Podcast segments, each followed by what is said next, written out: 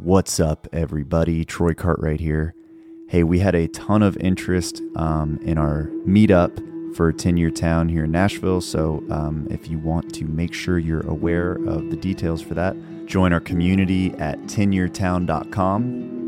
And uh, also, just wanted to give you guys a quick update. We are hard at work um, at finishing up and editing our Q and A episode, and uh, hope to have that to you guys here soon. Thanks. Today's guest is publisher Tim Hunze. Tim Hunze is over at Big Machine, and full disclosure, he is also my publisher. I can attest firsthand to how great he is at his job and how much it has changed my life. If you are a young songwriter trying to get started, this episode is going to give you so much value about what a publisher is looking for, how to be a great songwriter for your publisher. But without further ado, Tim Hunze.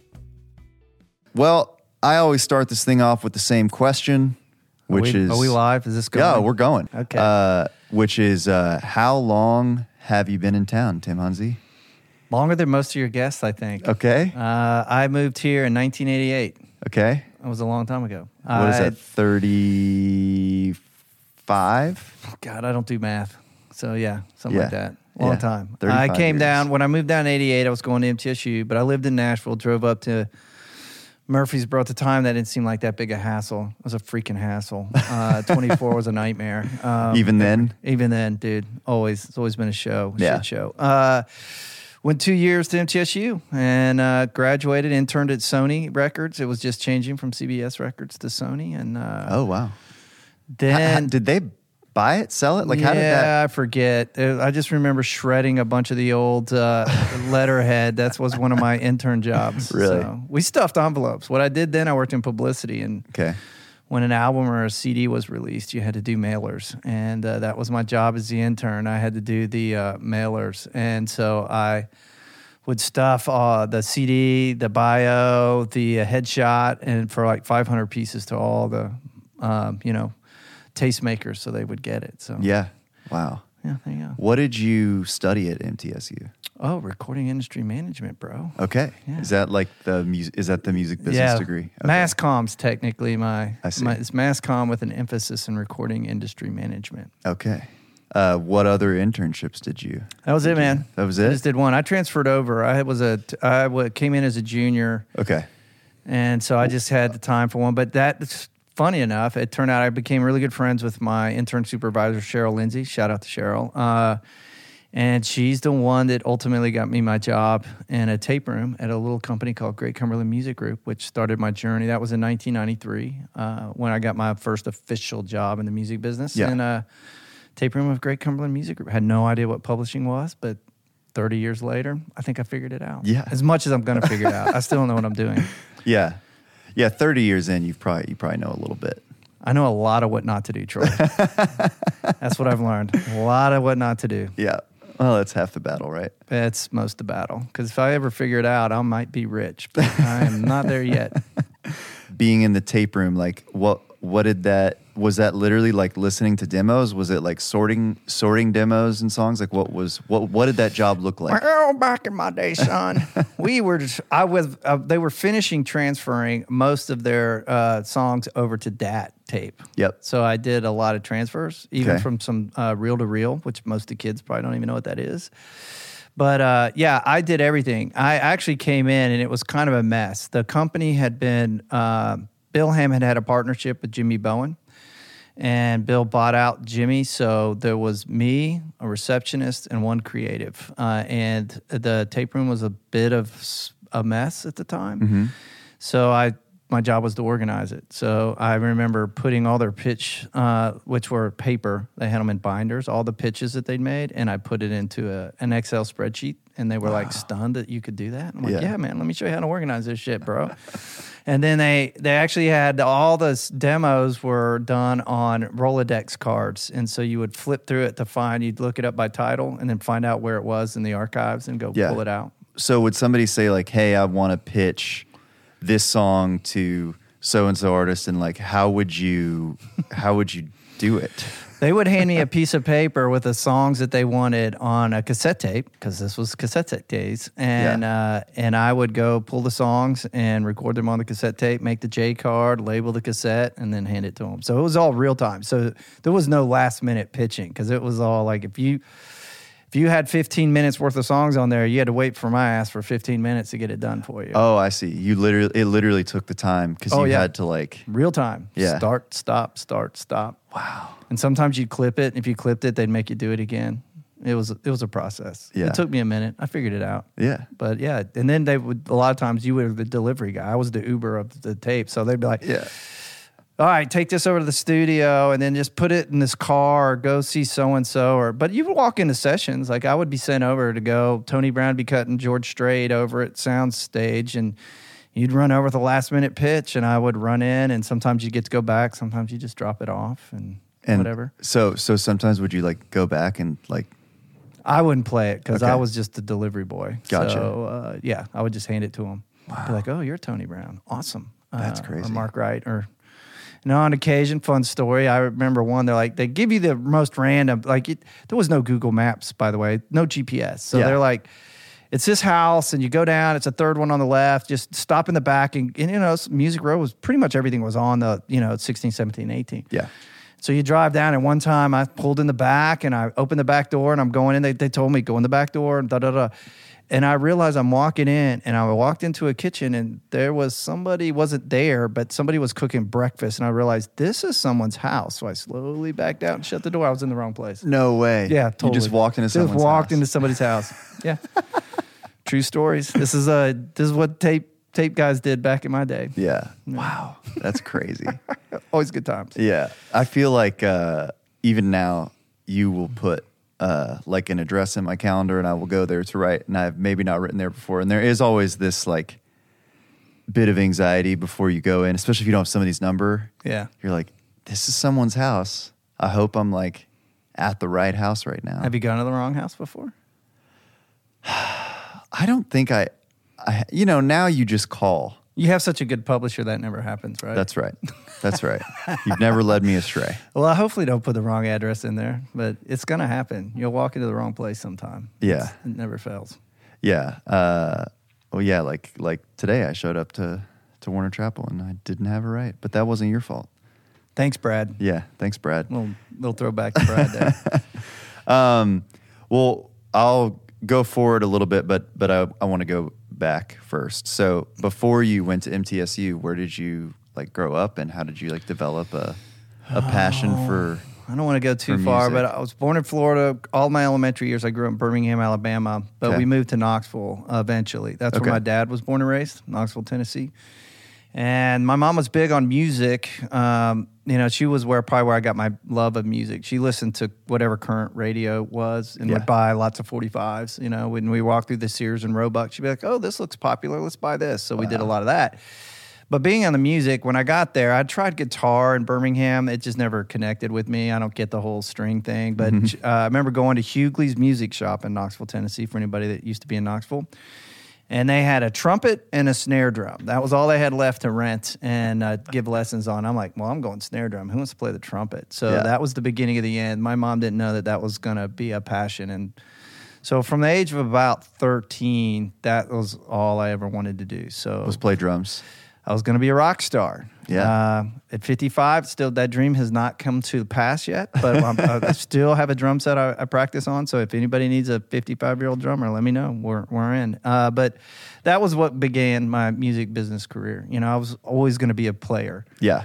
up until I got a job in a tape room, got married, had a kid, and I was like, oh, this music business side seems pretty cool. Yeah. Little little bit more stable. A little, Loosely. not a ton. I know. We can get into my story. It's been nothing but change. But Yeah. I mean, the reality is for me, like I learned early on, even when I was playing in bands in the basement, I was the guy that's like, well, I'm tired of just playing to these four walls. What do we do? And I don't know. Our first gig, I got us booked at some bar in Knoxville. I was like, I don't know, 16, 17, and a guy let us play for beer, you know, Yeah. and we were terrible. We knew like five songs. My Right. singer would forget the lyrics. It was terrible. It was metal, you know, we did covers and whatnot.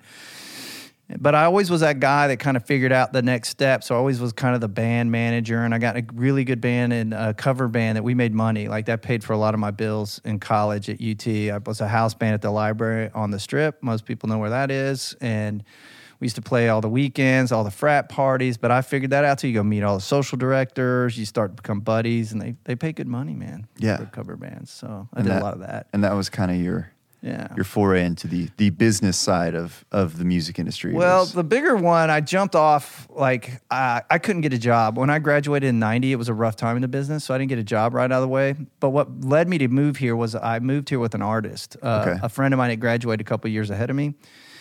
And uh, he's like, I'm moving to Nashville, and that's where I found out about MTSU, the whole program. But I'll keep this short. So, but I moved down here to be with, continue working with him because there was a producer that wanted to work with him, and when I got out of college, he was still trying to figure it out. And I said, dude, I know how to do this. I might be slightly cocky. Uh, and I was like, all I need is money, man. And we could put your own music out. You're great. yeah. Well, he found somebody with money. So we started a record label. Wow. And uh, we did the whole thing, came down here and recorded. I, I'd moved back to Knoxville at this time uh, to work with him and start this label. And we put out a single. It charted very lowly on uh, on Billboard. Uh-huh. I mean, this is like three guys. Like there was three people out of Knoxville, Tennessee, and we got a video on BET. It was a he was an R and B singer, and we had a lot of action, but we didn't have distribution.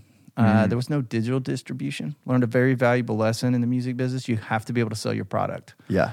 and that didn't happen. And How, how did it chart? Like how did that work? I was the radio promotions guy. So you I would just call okay, this is you might get long. I'm a storyteller, but like in that day, again, there was no internet really. So I went down to the library to, and you get the standard rates and data books, which came out regularly. And I looked up all the radio stations that of pop and R&B, made a database, and we made and mailed out because I worked in a in the label and I knew how they did it. Uh, we mailed out uh, promos of his record and uh, with a with a, um, a f- a flyer and a whole thing, and we mailed it to all the radio stations, and then we called them all. really. Yeah, literally sat there. Yeah. Three of us just called all the radio stations across the country. And just talked to them. And Yeah. same thing with uh, uh, BET. I just kept wearing this guy out. And finally, he just acquiesced and said, Look, I'll put it on this smash and trash thing, dude. I really like you, but I don't think the video's that great, but I'll do it just to get you off my back. Yeah. And he did. And it kept winning for about a month. Really? Yeah, it's pretty cool. Was that like a like a head to head thing? They'd play a video and say, Yeah, which, I'm playing call in which one's better. Yeah, yeah. I forget the actual name of it. I mean, this was like 1990, I guess, something Yeah. like that. It's been a while, but That's hustle though, man. I mean, so there you go. awesome. Like, I don't take no for an answer, man. I'm just gonna go after it. So that's what made me kind of good for being a a, a plugger. Huh? Does that Yeah, yeah. sense? No, you tell me no, I'm gonna come at you harder. Yeah, Like, you really. What do you keep- mean no? let me let me try that again. Listen to it again. It's really a good song. Yeah, if you listen harder, I think you're gonna hear that this is a good song. yeah. All right, so yeah, so you you're doing drums, you're kind of managing bands, you're hustling. Yeah. How did you like kind of get your your first role as like a uh, I guess a plugger? Is that is Well- that the way you prefer to be identified? Yeah, I still call myself a plugger. I, if people ask what you do, and I, we were just called song pluggers back then, which I still don't know the history of that. I just know that's what we were called because you're just out plugging songs all day long. Yeah. Right. Well, I sat in the tape room, you know, kind of figured it out. Like these guys, I'm like, oh, so they listen to songs, they find their favorites, and then they go play it for their friends. I'm like, this is like high school. Like, it's just awesome. What a perfect job for me. Yeah. But I started because I was archiving everything and I kind of picked up on what they were doing. Um, I would start making copies of songs I liked and take them to people I thought might work. And uh, there was one that this girl at the time worked for a guy named James Stroud, uh, who was a big producer back in the day at Giant Records.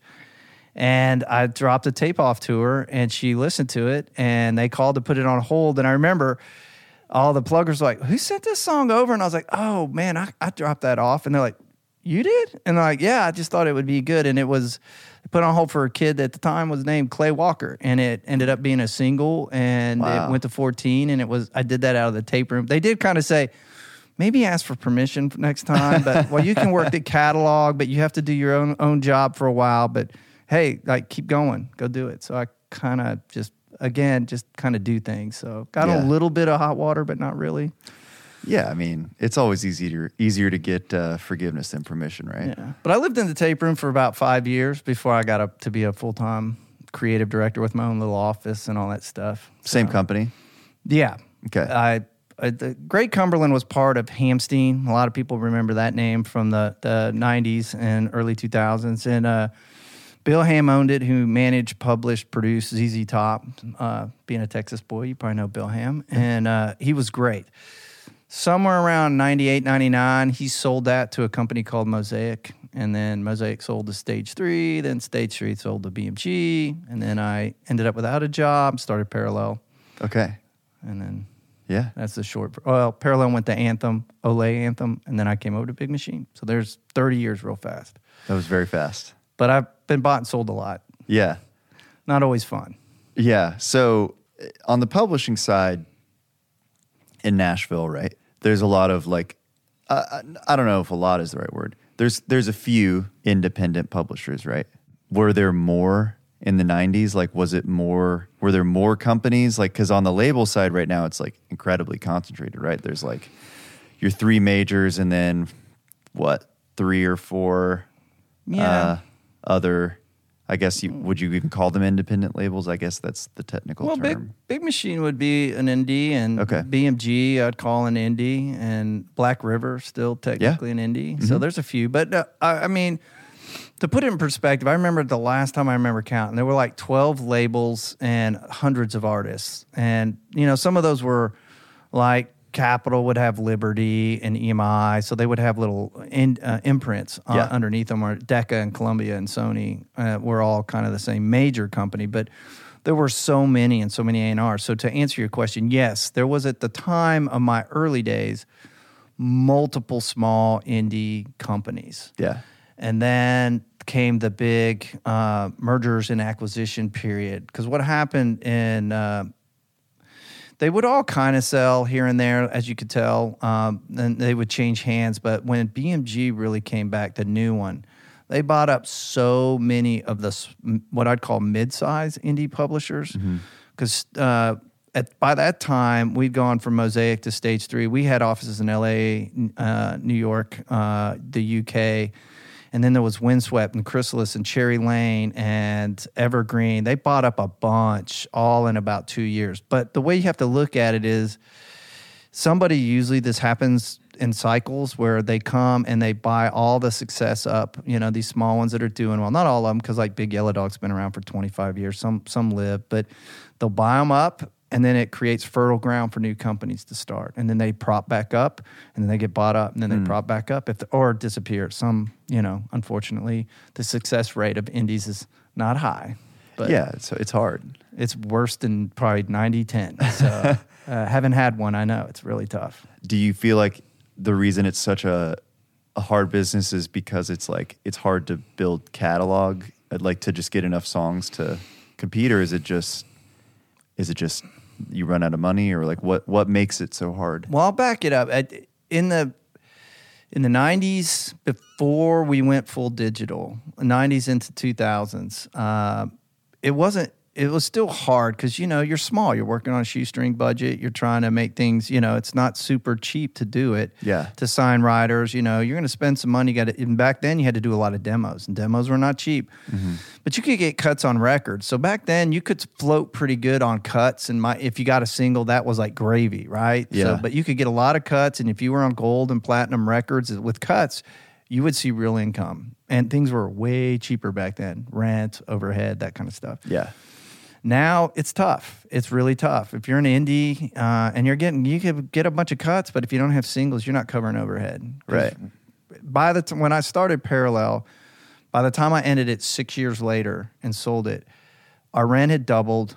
Uh, the cost of hiring people had not quite doubled, but gotten close. Writer deals were pretty similar, but you guys need to live. So, you know, what we used to start people off 18, 24, maybe even 30 grand. Now they need 40 to survive because you can't live in Nashville for under 40 grand. I mean, on a writer salary, but Yeah. uh, you know what I mean? yeah. So- It's it's it's it's, it's So- expensive out there, man. to explain it, it's it's hard. It's really hard if you want to start a full on independent company that doesn't have anything like a management company, a label, or something attached. It it takes a lot of money and a lot of effort. yeah, Uh, a lot of them you see that have been very successful are tied to a, a hit writer that might have better access. It can can speed up some of the writer development, uh, and it's all about access. So if you look around and see the really successful publishing companies, you can you can draw a line to how that's kind of helped out. Just purely somebody starting a company and becoming successful that's not either attached to a label or or other than Big Yellow Dog. That one, but it's been around for 25 years. I always give them a little shout out. They're they're pretty amazing. Yeah. trying to think. I don't. I want to say I'm wrong, but I can't think of one off the top of my head. Yeah, yeah. The ones that I that come to mind now are like are like writer driven, right? Or You or Big Loud, Smack. Yep. Uh, Tape Room, which is Gorley. You know, most of them big big machines have been attached to a label. Now, I will say that it is an independent and has had a lot of independent success. So that's been driven by Mike Molinar and Alex, and and um, now Michelle at Atari, Atari, and me, and uh, uh, Lizzie and, and TC. But the the beginning of that really, the success was really driven off the what they've gotten outside the label. But it did help that they had a label Yeah, sure. That makes sense. you know, Yeah. Brett Young and Yeah. and some of the other acts they've had. Yeah, they're- Justin Moore. They're doing all right. They do okay. They do okay. Yeah.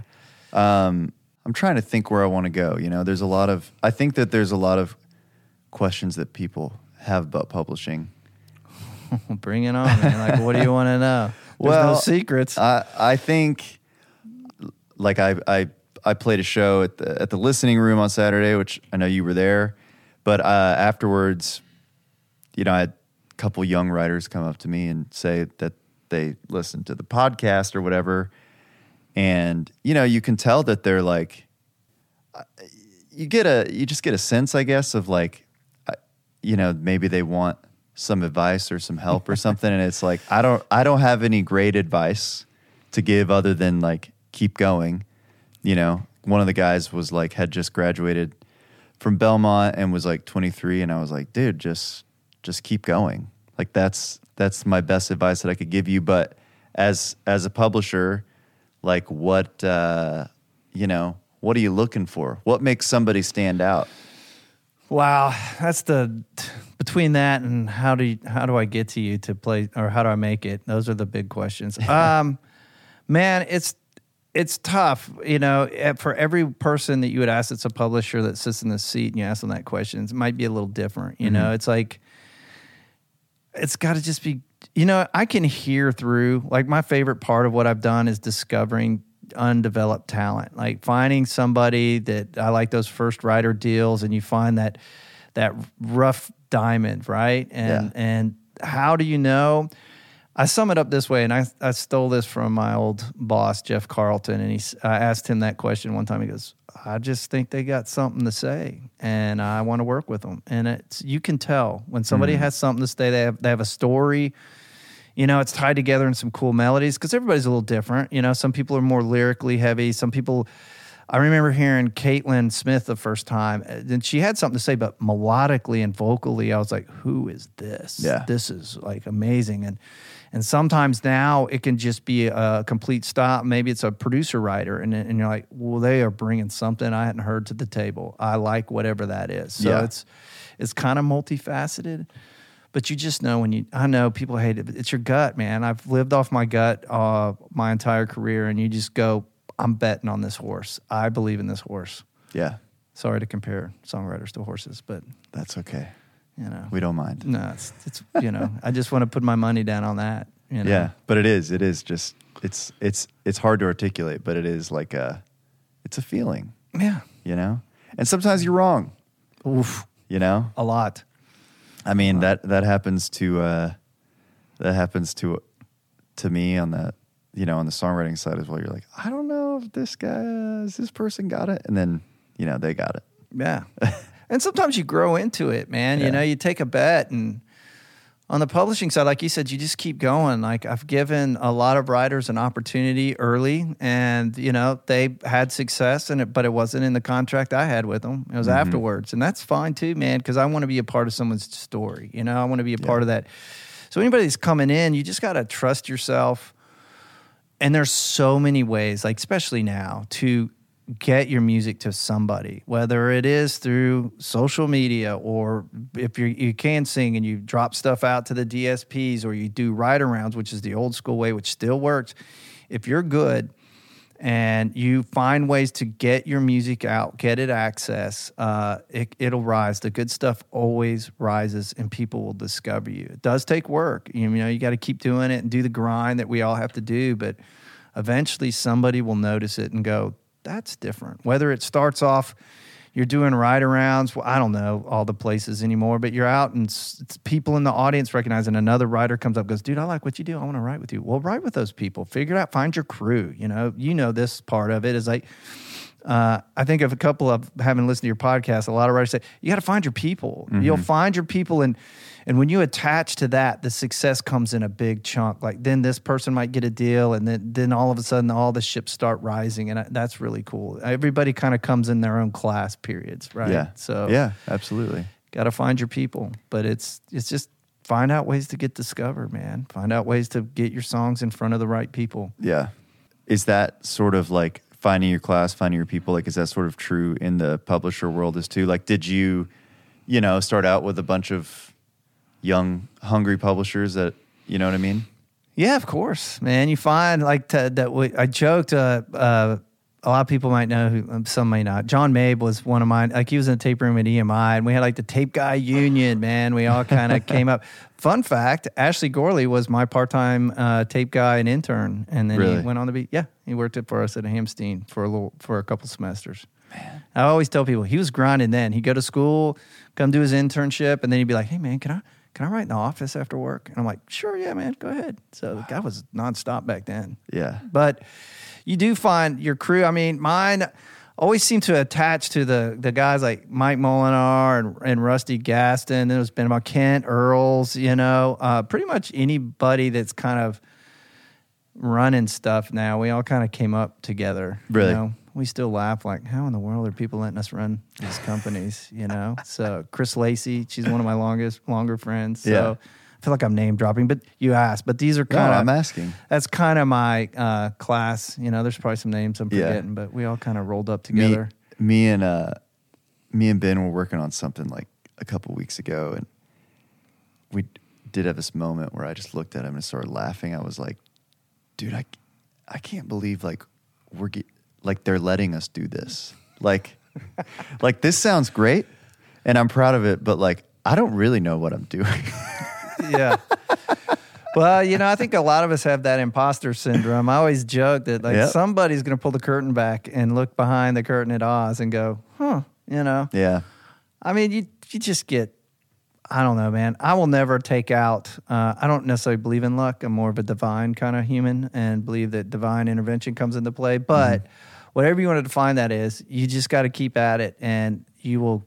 One of those acorns is going to grow, man. And uh, you just got to line up enough of those acorns that grow to keep a career going. yeah. Keep stuff in the pipeline, right? Which there's no magic to it. There's really not. Just hard work If anybody and- says, and there are people that have, I think, stronger guts than others that have just really lined up stuff that you're like, wow, that is freaking impressive, man. Yeah. You know, um, uh, one that I've always, Nate Lowery used to work, you know, his Cornman was a part of Mosaic. We started that with Brett James when I was there. And, Nate has just found so much young talent that has gone on to be successful and given them opportunities. It just, you know, he signed Caitlyn. We we kind of introduced him to Caitlyn. Missy Roberts was the one that actually uh, brought her into the company, but to give her her nod. But they signed her over there. She went on to to do really well. You know, they've had Josh Miller. Uh, you know, he he. He's got um, Will Bundy popping and Lydia Schultz. He just always finds little nuggets of things that go on to do really well. And, Yeah. you know, finding people like that that have a good gut is, is tough. Yeah. uh, consistently.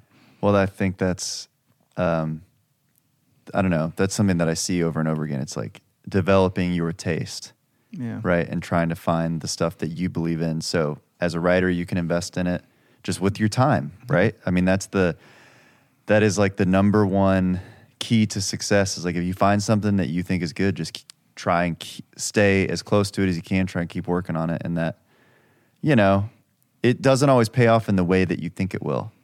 A lot of times it pays off in a way that you didn't expect, but it often does pay off. And it usually doesn't pay off in the timeline you think it's going to pay off in. It's a slow business, man. There's nothing like slow business. But, you know, I guess if I had any other advice that popped in my head while we're talking is like it's so important to hear this part is like as a writer, you don't have to be an artist, but each writer has a unique voice, right? Mm-hmm. And and you've got to find that thing that makes you unique and trust it.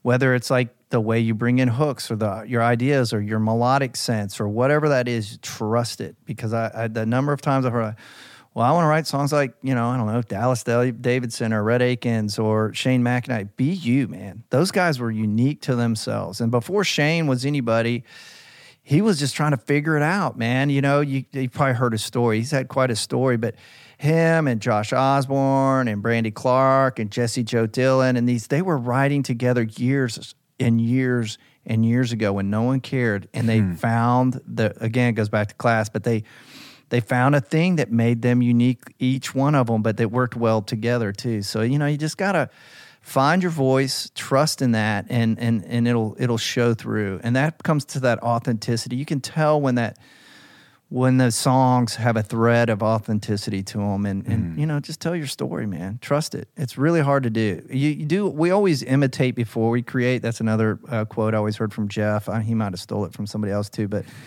you're going to do that you're going to learn the basics you're going to get it down but then find out a way to make it unique to yourself yeah which is important you have to like lean into that thing that makes you you. I found that you know, we've been having a little success recently and it know. it does feel like it's it's just sort of like continuously being like if I do it this way, nobody else is going to do it this way today. You know, no one else is writing a song like this today. Maybe it's a little left to center, but like people like it. You Validates know? you. You know, it does. Well, and then when it starts happening and you get that validation, which could start from your publisher going, I don't know what this is, but I dig this. Just yeah. keep doing that. I like that. And then it's got to catch on. And over time, you know, you, uh, to, in order to change the world, you got to take some big swings, man. Mm-hmm. And uh, and I applaud people that aren't scared to do that. It's not easy to do. Yeah, it's it can be scary to mm-hmm. go your own way. You know. You know, because look, the harsh reality of what we do is there's a lot of publishers and a lot of writers in town and we're all shooting for the same slots. yeah. And your music's going to get played in front of those same gatekeepers, whether it's the artist, the manager, the you know, uh, the agent, the producer, whoever it is that you're playing for. What are you doing to make your stuff stand out and be unique amongst them? Mm. You know. Yeah. So go try to do that. Take yeah. the big swing. Yeah. Um, oh, you want to you want to take a little trip down down memory lane? Oh, okay. Uh, do you remember like your first number one that you that you pitched? You know, I've been asked that, and I don't. What is what is like a? You think I would? That's the dumbest thing. And no. this is going to sound really weird. I've I've been a part of a lot of success, but to say the one that I pitched that went on because in my day, again, everybody kind of like it was a group effort. Yeah. Right. Mm-hmm. Um, so it's the first one I've, i do remember my first cut, and it was a single. Went to fourteen. Was "Bury the Shovel" that yeah. Allison Jones heard. I, why I remember that because it was I took it. It happened. Yeah. Is there one that I can remember? I don't know, man. There's well, some in there. What are like, uh, you know, what what are a couple like high high watermarks along the way that stick out to you? When Bobby Pinson started to connect, um, Bobby and I. Uh, I he came through my desk. I'd call it. That's the way it worked. Like uh, somebody dropped off his CD. I took it to the team in Hamstein, and we all believed, and so we offered him a deal. But he and I worked together for ten years. Wow. Maybe maybe a little longer than that. I forget 10, 11, somewhere in that frame. And uh, when it just started kicking, because he and I, you know, when you're a young plugger and you've signed something you believe in and you're just going for it, you know. And he and I would, you'd sit in the office drinking beers, talking about we're going to take over the world, this is going to work, and then it happens. Yeah. And to get on those stages to get their first awards is just the most magical moment. And for mm. a publisher to see them have that achievement, and and Bob was one of my first. You know, Lee Miller. Um, I didn't sign him, but Lee Miller and Monty Criswell and I were all like young bucks coming up in the business, and Jeff signed those guys, but I was very active in their careers. And um, man, watching those guys go on to have so much success has been amazing, and to still have relationships with those guys and yeah. and uh, be a part of it. So those are those are really the highlights. Getting on a stage with them, being at their first number one parties, you know. That's so cool. One of the big highlights for me is at Parallel. One of our uh, first big number ones was um, Kelsea Ballerini's "Love Me Like You Mean It." Um, it was written with her, so it wasn't like a, it was pitched, but it was her first, the labels first, Lance Carpenter's first, the first uh, Forest Whitehead producer. It was the first. It was such a magical number one party, and believe it or not, that I'd been part of many before then. It was one of the first ones my mom came to. Oh, And, that's uh, cool. Uh, at the time she was sick. She had cancer. And so i was like mom you should come. And i don't you know i'll be honest. At the time i didn't know how much longer she's going to be around but it was really neat to, that was the first time my mom and i've been in the business for a long time went oh this is what you do. I'm like well i'm not don't do parties all the time but yes this is she goes i get it. Because so many people were so sweet to her and came in up. She goes you know a lot of people. I'm like yeah it's kind of my job. But Yeah. it was pretty neat. That's awesome. so I remember those those, those Yeah. little moments. Blake Chaffin when he got his first BMI award for his Brantley Gilbert, which was written with Bobby Pinson, and I put those guys together. Wow. So things That's like that awesome. are what I remember. yeah, you remember the the people Yeah, and seeing them succeed. I'll remember ours when somebody asks me. Yep. It'll happen. Oh It's yeah, coming. I believe. Uh, me too, buddy. Belief. If you want to know what's a success, is believing. That's right. Yeah, got to you impose to- your will on people. You got to put it in your mind and then go make it come true, right? Amen. Yeah. Just keep going, man. Yeah.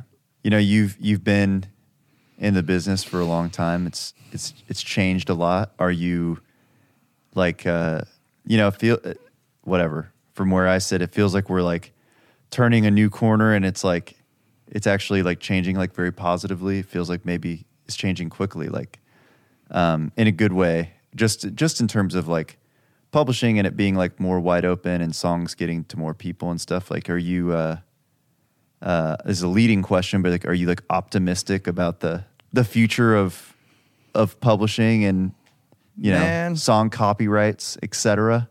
Well, okay, you're asking a lot of questions in there. but here's what I'll say. My answer to that is I am excited to be at this part of the history of what where we're at. I see positive changes on of the value of copyrights. Uh, is it where it needs to be? No, but there's some positive changes there. In the business specific to what we do here in Nashville, I I see more people leaning into songs again, outside songs. Yeah. Uh, I see more opportunity in that. I have always pitched songs. Uh, again, like you know, my big machine and the companies I've been a part of have been built on pitching songs. You never stop. I can promise you, the song that never gets cut is the one that's never been pitched. So. Yeah. I've always had that ethic, always, always, always. And every company I've been worked at and been a part of, that's the ethic of the company. So, um, you know, any young people in the business side that are out there, I know it's hard. I get it, but you're never going to get the cut if you don't go and hustle, hustle, hustle.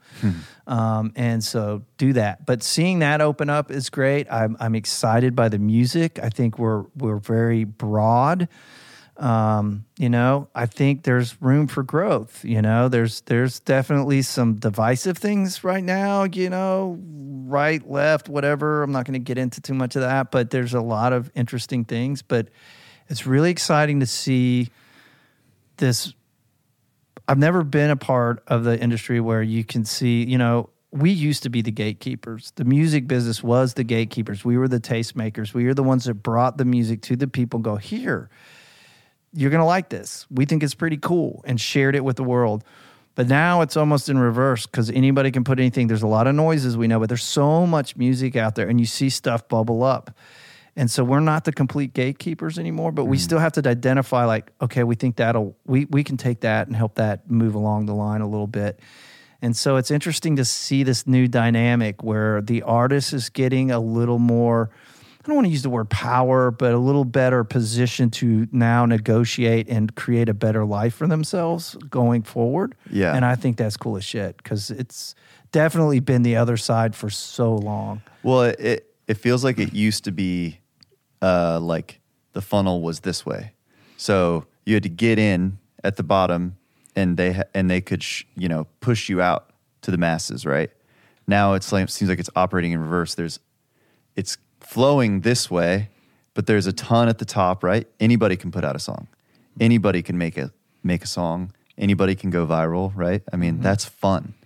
And then it's just moving its way down and you know, you can see it now with even with agents and and publishers and like stuff like that. It's like people are getting there's a lot to watch now, but people are getting excited about stuff that they're seeing already work and go, oh, I wonder how I can uh, build on that or amplify that, and it's moving that way, which I think is like really exciting from an artistic perspective, right? Because there's less guessing.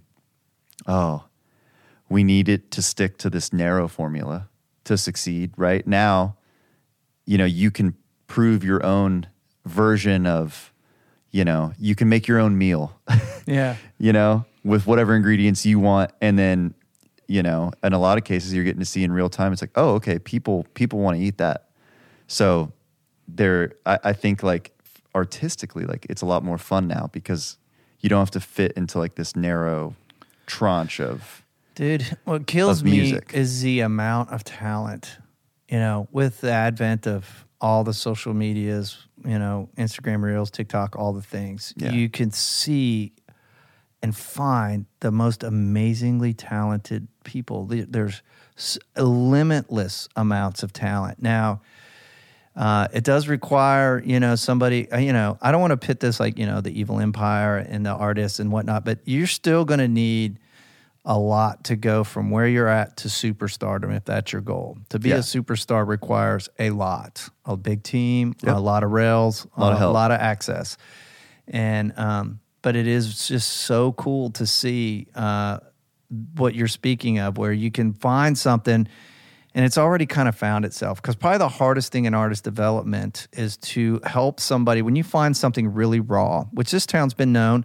You could just be so green and have no idea what you're doing, but you have the talent and people can see that. What unfortunately happens sometimes is you get signed in, people start spending money, and you haven't quite figured it out yet. Mm-hmm. And then you've amassed some debt, and then you end up, you know, I've never to- seen that you play never seen that play? Well, No. no. Well, dude, it happens all the time. So you know what I'm saying, right? You know, that's I don't want to say that's unfortunate, but that's what happens. But now you have the opportunity to kind of do if you're really wanting to be an artist. I'm talking more artist artist specific Yeah. conversation here. But if you want to do that, you can get out there and create it. You can find what works instantly. You put it out, you go, oh, they didn't like that. Oh, but they like this. Mm-hmm. And then you kind of have your voice. I guess that's what I'm trying to say. Like, what excites me is seeing that people are going to get to a certain level of understanding who they are quicker. Quicker is probably the wrong word, but through the the reinforcement of Yeah. their streaming, their live touring, and so by the time a label or people that see it, that the gatekeepers that can help pick that up and take you to that next level, you know who you are, and they do too, which Yeah. is also important. They go, "Oh, I get that. I know what to do with that," Yep. and it saves everybody a, a lot of money and probably pain because Well, it does. It's it's actually it's harder than you think to tell people who you are. Mm-hmm. Because a lot of times you don't even know yourself or you grow and you change as you go on and that can be painful. Well, how did you like it when somebody looks at you and goes, Man, I think we need a hit? You need to go write us a hit, Troy. Yeah. It's you- you're like, Like, what does that mean? Well, then you're like you're just gripping the steering wheel tight. Like that's not always the best way to steer, right? Um, and I it, thought I wrote that already. What do you mean? yeah, it's like, what about these 200 songs? Are there no are there no hits in there? And and like, you know, I think what someone is really saying when they're saying that is is it's like we need we need a no brainer that everybody can get behind and push all the way through, and that is a lot of stars have to align for that to to occur. And like, you know, that's that's all right. To- To, put in perspective for any artist that's out there, you're going to face this when you when you get signed, uh, even as a writer, right? When you get signed and maybe things aren't really taking off as fast. But what I think people mean when they say that, and and you know, you might have been in your deal a minute, you thought you turned in some hits, but what you need is something to excite the building first and foremost, and the building being your label, your your partners, you know, who's are involved, your manager, who's involved. They just want something that gets people engaged at their level first, that Yeah. they can take and then get the other people engaged. It's not always meaning, wow, we need that radio hit. But yeah, eventually it'll be that. But you got, it's always the fresh baked cookies. Everybody likes the fresh baked cookies. And um, it's challenging. That's where it's really tough being you guys. Like I, I am glad to be on my side of the fence because I'm the one that looks at and go, man, maybe we need another song. I don't know. Yeah. Well, I like the fresh baked cookie analogy though because that's that's good because everybody everybody can smell it too, but you know they get they cool off pretty fast. So you gotta They can get hard. Man, Yeah, you know. gotta- But I still believe in old songs, so don't think songs get dusty. but you got to find the one that gets you moving down the road. And we Yeah. all know what that. And you know, being your own label now, that that's that's challenging too. yeah. now you just beat yourself up. How do those conversations go? uh, insomnia. that's the main. Uh, that's the main Staring up the byproduct. ceiling. Oh God, what's yeah, next? the six a.m. wake up of like, oh no, I, have to that. do this again. I gotta string all this together again. yeah. But it's all right. It's going good so far. So, all right, Tim. Thank you for being here, brother. That's all you needed from me. That's all I needed. Pretty easy, man. I appreciate you, buddy. I didn't sound like an idiot. No, not at all. Well, hopefully this has been helpful to some Oh, people. dude, it's been great. That's it. That's the pod. See you later. Thanks, everybody, for listening. Keep rating, keep reviewing, keep subscribing. We love you. Talk to you soon. Bye.